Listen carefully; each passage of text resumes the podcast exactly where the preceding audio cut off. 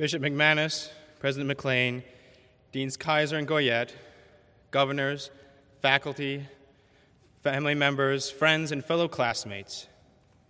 It is my privilege to address you today, and I thank my class for the honor of speaking on their behalf on this happy occasion as we complete our time at Thomas Aquinas College. With the Apostle Paul, we say, Thanks be to God, who hath given us the victory through our Lord Jesus Christ, in gratitude celebrating the God given triumph of our education. It is noteworthy that today as well marks the triumph of this New England campus as we become its first graduates. And it is fitting that we commemorate this along with our graduation, not because of the coincidence in time, but because each event enlightens the purpose and nature of the other. First, obviously, but by no means trivial, our graduation is the first fruits of many years of planning, anxiety, generous donations, sweat, hard work, and ceaseless prayers. All the physical, mental, and academic work has now been rewarded. We thank all who worked and are presented here today as the success of your labor. Secondly, however, and more importantly, the founding of a new campus informs what we have done in our education these past four years. And I would like to leave an understanding of this as a parting reminder and encouragement to my classmates and to others gathered, a look into what our life consists in due to our time at the college. Our education here has mirrored the founding of this campus, in that as we have helped to found on this campus a community of study, prayer, and love, so in our education we have created a community between each other of wisdom. And that as we have striven to make our campus rich in beauty and dignity, so have we filled our souls with the most beautiful and noble truths. And as we have set at our heart of our campus a chapel dedicated to Mary, Mother of Perpetual Help, so we have, through acquiring wisdom, dedicated our minds and souls to Mary, seat of wisdom. When we first came to the college and later to this campus, we did not have a community within our class or with the tutors, much less with the staff and the families. We had no common love and habits, no shared life.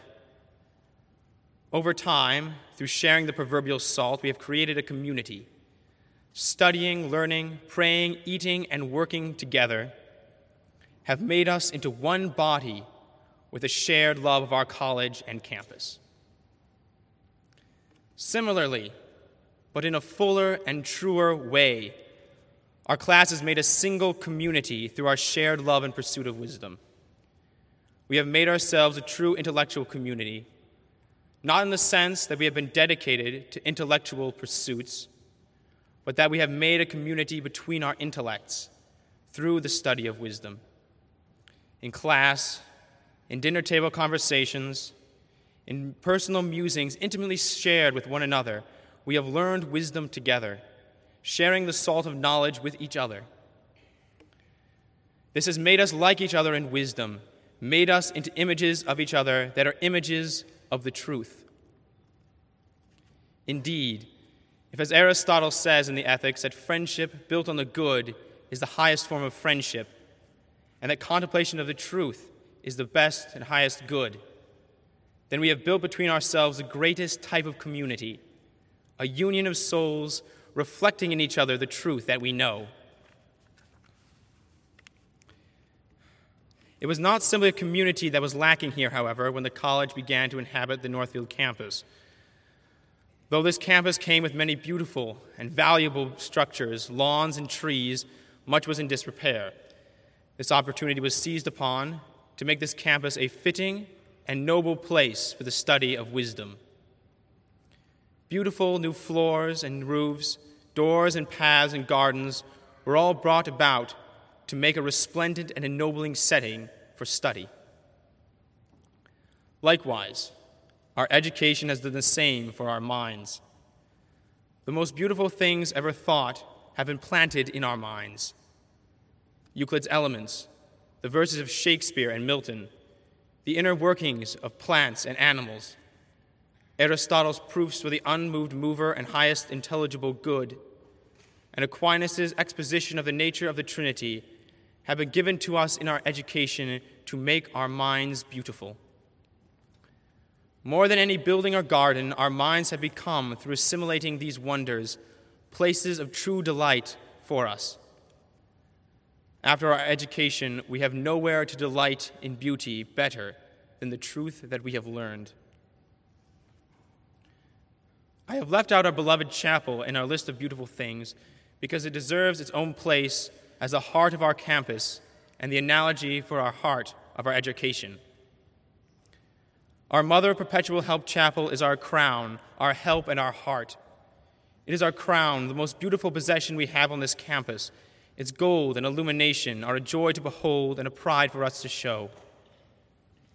It is our help as we go there perpetually for any need and pray before Our Lady's icon or Christ in the tabernacle, asking for clarity in our understanding, friendship and patience with our peers, good grades and knowledge of our vocation.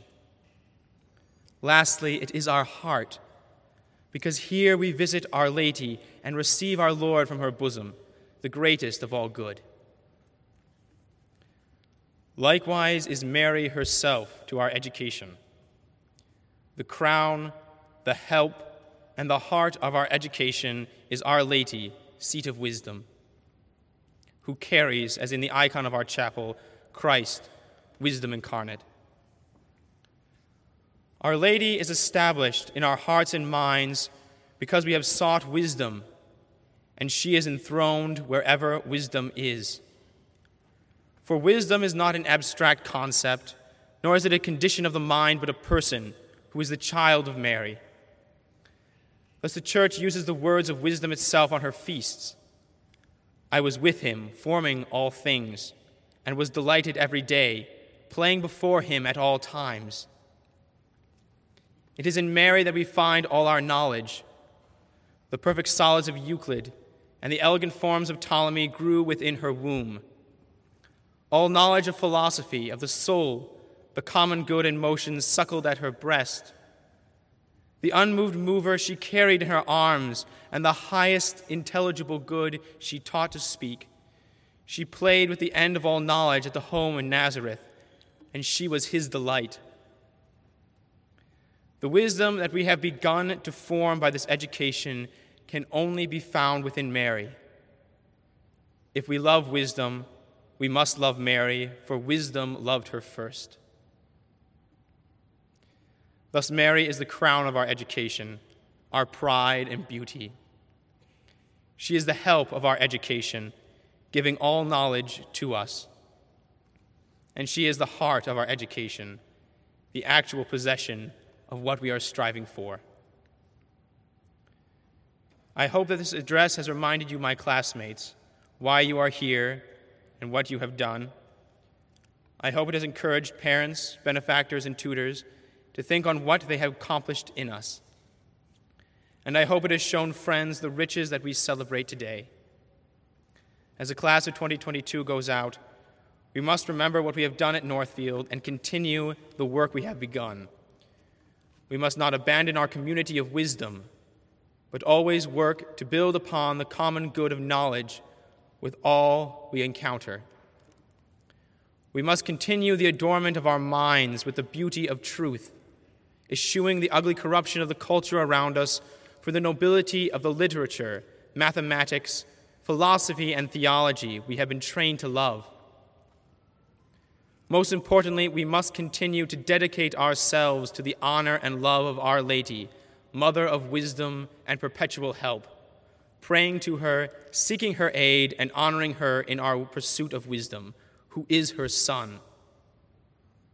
We ask the aid, encouragement, and prayers of all the friends here present as our time comes to a close, and may Our Lady bless all with her child as she continues to help us perpetually.